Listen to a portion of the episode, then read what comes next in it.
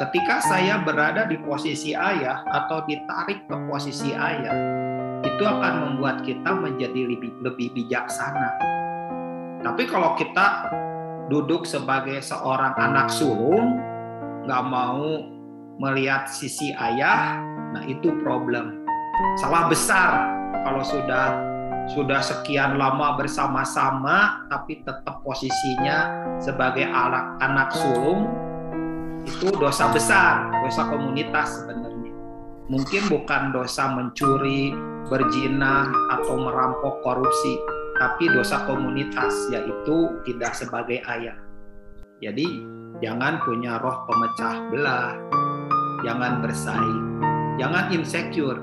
Sembuhkan diri dari insecure